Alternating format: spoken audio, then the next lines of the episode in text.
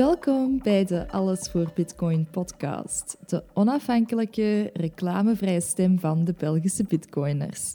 Je kan ons vinden op eender welke podcast-app zoals Spotify, Apple, Google Podcasts, Podbean enzovoort. Op Twitter is het @avbpodcast en online kan je ons vinden op allesvoorbitcoin.be.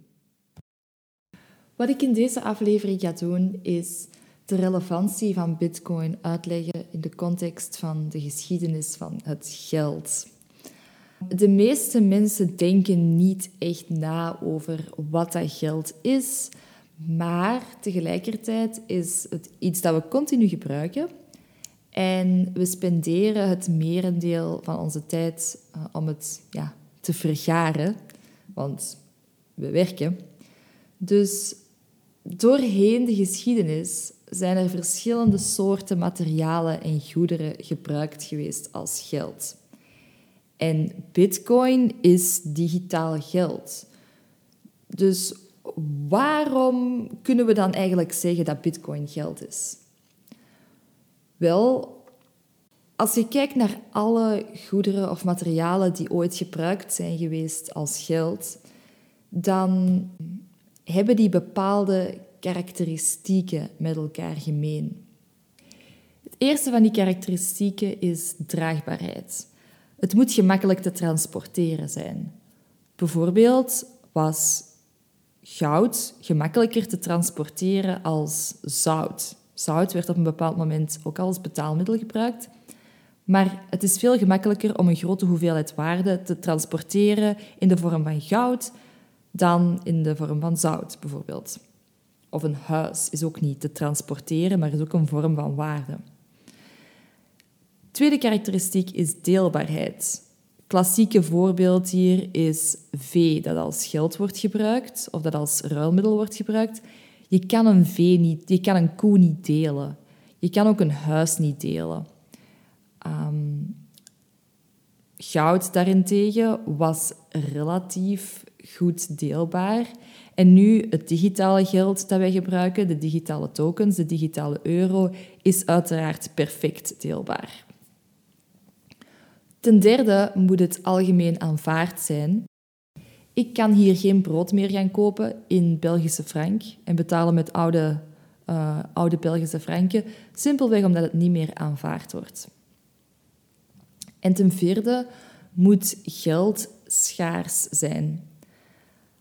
Als iedereen of als bepaalde personen ongelimiteerd veel van een bepaald goed kunnen bijmaken, dan verliest het zijn waarde. En um, dat is het belangrijkste mechanisme waardoor dat veel economieën over kop zijn gegaan in het verleden. Namelijk dat de totale geldhoeveelheid in de economie wordt vergroot, waardoor dat de munteenheid minder waard wordt en diensten en producten um, ja, duurder worden, waardoor dat mensen ze niet meer kunnen betalen. Het vergroten van de geldhoeveelheid is meestal gebeurd door overheidsinstanties, die dat in een of ander eigen belang doen. De eigenschap van schaarste is natuurlijk relatief. Dat wil zeggen, um, het hangt volledig af van de omgeving of het gebied waarin dat geld gebruikt wordt. Ik ga hier een voorbeeld van geven. Glazen kralen functioneerden als geld voor eeuwenlang in Afrika omwille van het feit dat het aanbod ervan heel schaars was. Maar glazen kralen functioneerden niet als geld in de hele wereld toen. Want in Europa bestond er um, veel, veel, meer geavanceerde technologie om die glazen kralen te, te fabriceren. Met als gevolg dat er enorm veel van die glazen kralen konden gemaakt worden aan een relatief lage marginale kost. En de wereld is uiteraard meer en meer geglobaliseerd geworden doorheen de geschiedenis. Iedereen is meer en meer met elkaar in contact gekomen. En uiteindelijk is goud dan naar boven gekomen als het goed dat het beste aan al die eigenschappen voldeed. Dat is een evolutionair proces geweest. Het is niet zo dat mensen zaten na te denken over de eigenschappen van geld. Dat zijn dingen die later zijn, later zijn geïdentificeerd geweest, ik zal het zo zeggen. Um, maar dus door middel van een soort van evolutionair proces is goud als het meest optimale goed uh, naar boven gekomen om als geld te gebruiken.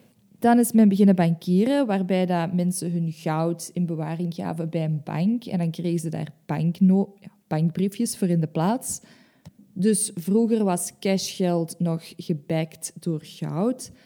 De dag van vandaag is dat niet meer het geval. Um, in 1971 is de goudstandaard afgeschaft en nu werken we alleen nog maar met um, currencies zoals de euro of de dollar of de yen. Dus wij gebruiken aan de ene kant uh, cashgeld, maar zeker in, uh, in de laatste jaren gebruiken we eigenlijk vooral digitale euro's. Die digitale euro's zijn perfect draagbaar, uiteraard, want het is niet eens een fysiek goed meer. Ze zijn ook perfect deelbaar.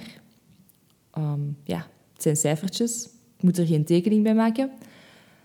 Ze zijn ook algemeen aanvaard, zeker binnen Europa. Maar de euro is niet schaars. De Europese Centrale Bank, of de ECB, kan zoveel euro's bijmaken als dat ze wil. En de Europese Centrale Bank doet met die macht om euro's bij te printen en euro's uit de economie weg te nemen, de ECB doet met die macht aan monetaire politiek.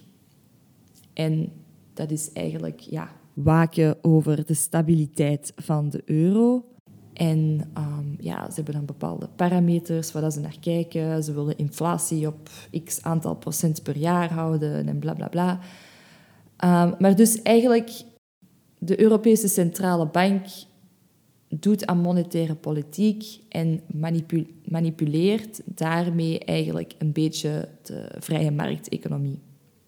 Bitcoin is zeer relevant in dat verhaal van de Europese Centrale Bank die zoveel geld kan bijprinten als dat ze wil. Er zijn maar 21 miljoen bitcoins en de meeste daarvan zijn al in omloop. Dus er is geen centrale autoriteit die kan sjoemelen met het aanbod. Um, er is geen centrale autoriteit die het controleert. Nu, waarom is centraal bankieren dan ontstaan? Waarom is centraal bankieren in het leven geroepen? Um, vroeger waren er enkel banken. En de aard van bankieren is zo dat je altijd boom- en bust cycles gaat krijgen. Omdat je altijd momenten gaat hebben wanneer dat mensen naar de bank, massaal naar de bank gaan gaan en hun geld terug willen. En dan kan de bank dat niet betalen. Dus centraal bankieren is eigenlijk um, in het leven geroepen om die chaos te vermijden. Nu, dat klinkt mooi, maar je kan, natuurlijk, je kan je natuurlijk ook afvragen: is er niet inherent een probleem met het feit dat uh, banken stelselmatig mensen niet konden terugbetalen? Want wat is bankieren? Stel, ik ben bankier en er zijn vijf verschillende personen die mij allemaal uh, eh, 10 eenheden goud in bewaring geven. Dus ik heb als bankier 50 eenheden goud. Ik ga 30 eenheden goud uitlenen aan 10% interest. Dus ik heb elk jaar 3 eenheden goud winst. Keigoed. En ik heb 20, uh, 20 eenheden goud in mijn kast liggen. En als er dan eens iemand langskomt die zijn geld terug wilt, dan kan ik dat meestal wel terugbetalen. Maar er zijn nu vijf jaar gepasseerd en er is maar één persoon geweest in al die tijd die zijn goud is komen terugvragen. Dus een natuurlijke reflex is om dan ja, meer uit te lenen van wat er in mijn kas zit, want dan kan ik meer winst uh, in de vorm van interest maken. En zo zijn banken doorheen de tijd altijd maar minder en minder en minder geld in kas blijven aanhouden En dan had je natuurlijk van die ja, social panics, waarbij dat mensen hun geld terug, terug wilden. En dan konden die banken dat niet betalen. En, en dan was iedereen zijn geld kwijt. Dan was die bank failliet. En een paar jaar later was iedereen het blijkbaar weer vergeten. En dan begon alles weer opnieuw. Dus bij bankieren heb je automatisch natuurlijke boom- en bust cycles die daarmee gepaard gaan. Op zich is daar niks mis mee als je een geïnformeerde beslissing kan nemen wanneer dat je je geld op de bank zet. Maar nu zitten we in een situatie waarbij dat je één, eigenlijk geen andere keuze hebt als gebruik maken van een bank wanneer dat je grote hoeveelheden waarde wilt opslaan. En twee, denk ik niet dat het bankrisico bij de meeste mensen genoeg gekend is. Al het geld dat wij bezitten is schuld. Ik weet dat dat heel raar klinkt, maar elke euro die wij hebben, of elke euro die ik heb, is iemand zijn schuld. Dus wanneer dat je praat over quote-unquote geld, dat is er zelfs niet. Er is bijna enkel schuld. Maar anyway, ik ben een beetje gesidetracked hier. Terug naar centraal bankieren. Centraal bankieren is eigenlijk een tool die in het leven is geroepen om de voorspelbare fatale afloop van bankieren in de doofpot te stoppen. De Federal Reserve bijvoorbeeld, dat is de centrale bank van de Verenigde Staten, is in het leven geroepen door de personen die aan het hoofd stonden van de grootste banken en die er dus alle belang bij hadden om een volgend faillissement te voorkomen. Nu, wat is het probleem? Elke keer als je een symptoom van iets in de doofpot steekt, dan begint het probleem zich te amplificeren en we zien inderdaad doorheen de 20e eeuw en uh, de 21e eeuw dat die boom- en bust-cycles altijd maar groter en groter zijn geworden. Uh, het, wordt vaak, ja, het financiële systeem op zich wordt vaak vergeleken uh, met een kanker. Dus het, pro het probleem is dat als je geld, als je euro's aanhoudt, dan ben je iets aan het aanhouden waarvan ja, dan ben je eigenlijk een deeltje van een grote bubbel aan het aanhouden.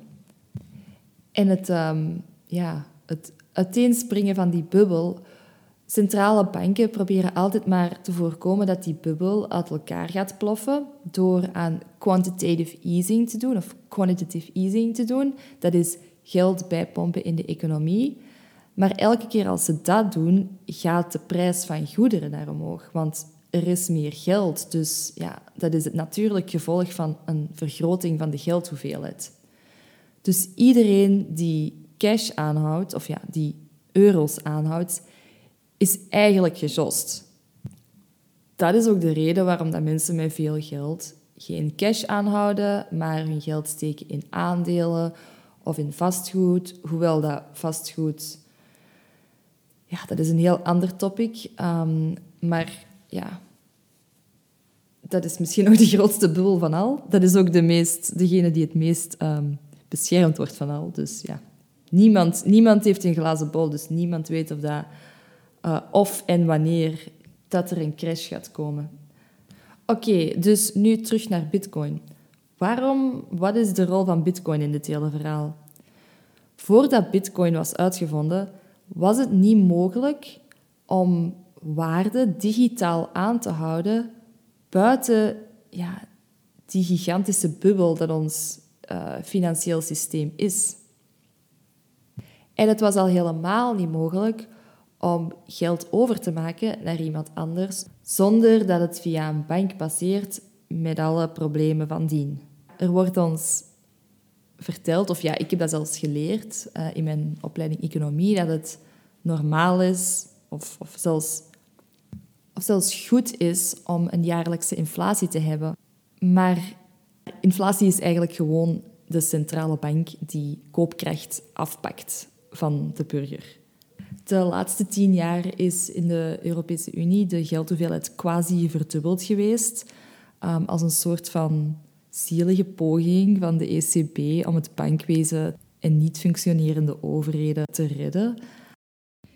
Ik ben persoonlijk geen fan van de inflatiecijfers die we op deze moment zien. En um, het sentiment is het sentiment lijkt meer te zijn van ja, maar dat komt door ehm, de gasprijzen die zo duur zijn en de oorlog in Oekraïne. Maar het heeft met veel meer en andere dingen te maken dan, dan de oorlog in Oekraïne alleen. Tijdens de coronacrisis is er een gigantische hoeveelheid geld bijgeprint geweest. En daar beginnen we nu nog maar net de gevolgen van te zien. Dus ja, heel dat systeem is eigenlijk rot van binnenuit. Maar het probleem is dat alle financiële producten dat wij aankopen om um, ja, waarde om waarde in op te slaan, en dat geldt ook voor vastgoed, zitten ingebed in heel dat, um, dat rottend systeem. En oké, je kunt wel uh, fysiek goud kopen, maar ja, gaat je kelder vol met goud steken? Good luck uh, securing that, zou ik zeggen. Dus het is gewoon niet praktisch om uh, bijvoorbeeld iets als goud of zilver aan te houden. En daar komt Bitcoin dan ja, heel handig aan te pas, omdat je eigenlijk op een heel uh, elegante manier veel waarde kunt opslaan buiten, uh, zonder dat daar een, een bank aan te pas komt. Nu, is Bitcoin dan de oplossing voor uh, de problemen dat er zijn met de euro of met fiat geld in het algemeen? Dat is natuurlijk de million dollar question. Um, om voor Bitcoin een oplossing te zijn, gaat ten eerste Bitcoin relatief stabiel in waarde moeten worden. En gaat het door genoeg mensen aanvaard moeten worden om de kans dat je ermee kan betalen groot genoeg te laten zijn. Die twee hangen natuurlijk samen. Er zijn wel bepaalde mechanismes die er speltheoretisch voor kunnen zorgen uh, dat dat scenario zich gaat uitspelen, namelijk dat iedereen Bitcoin gaat willen gebruiken. Dat wordt hyper-Bitcoinization genoemd. Ja, dat valt eigenlijk een beetje buiten de scope van deze aflevering.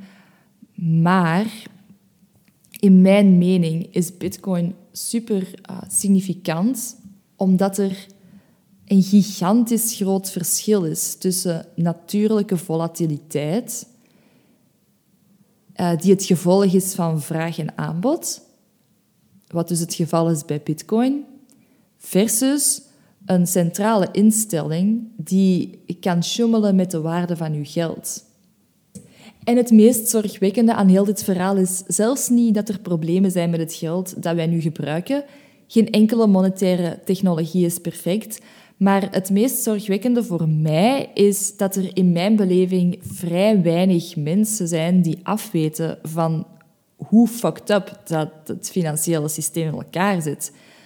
Nochtans spendeert de gemiddelde persoon het grootste deel van zijn leven aan werken, waarmee dat hij of zij dan euro's kan verdienen die één, ja, niet zijn legale eigendom zijn, daar zal ik in een andere aflevering over spreken, maar twee, ja, sterk verminderen in koopkracht door de acties van de centrale bank, die een soort van savior-role speelt, maar eigenlijk gewoon met iedereen zijn voeten speelt. Dus goed, daar ga ik het bij laten voor deze aflevering. Ik hoop dat jullie iets hebben bijgeleerd en tot de volgende.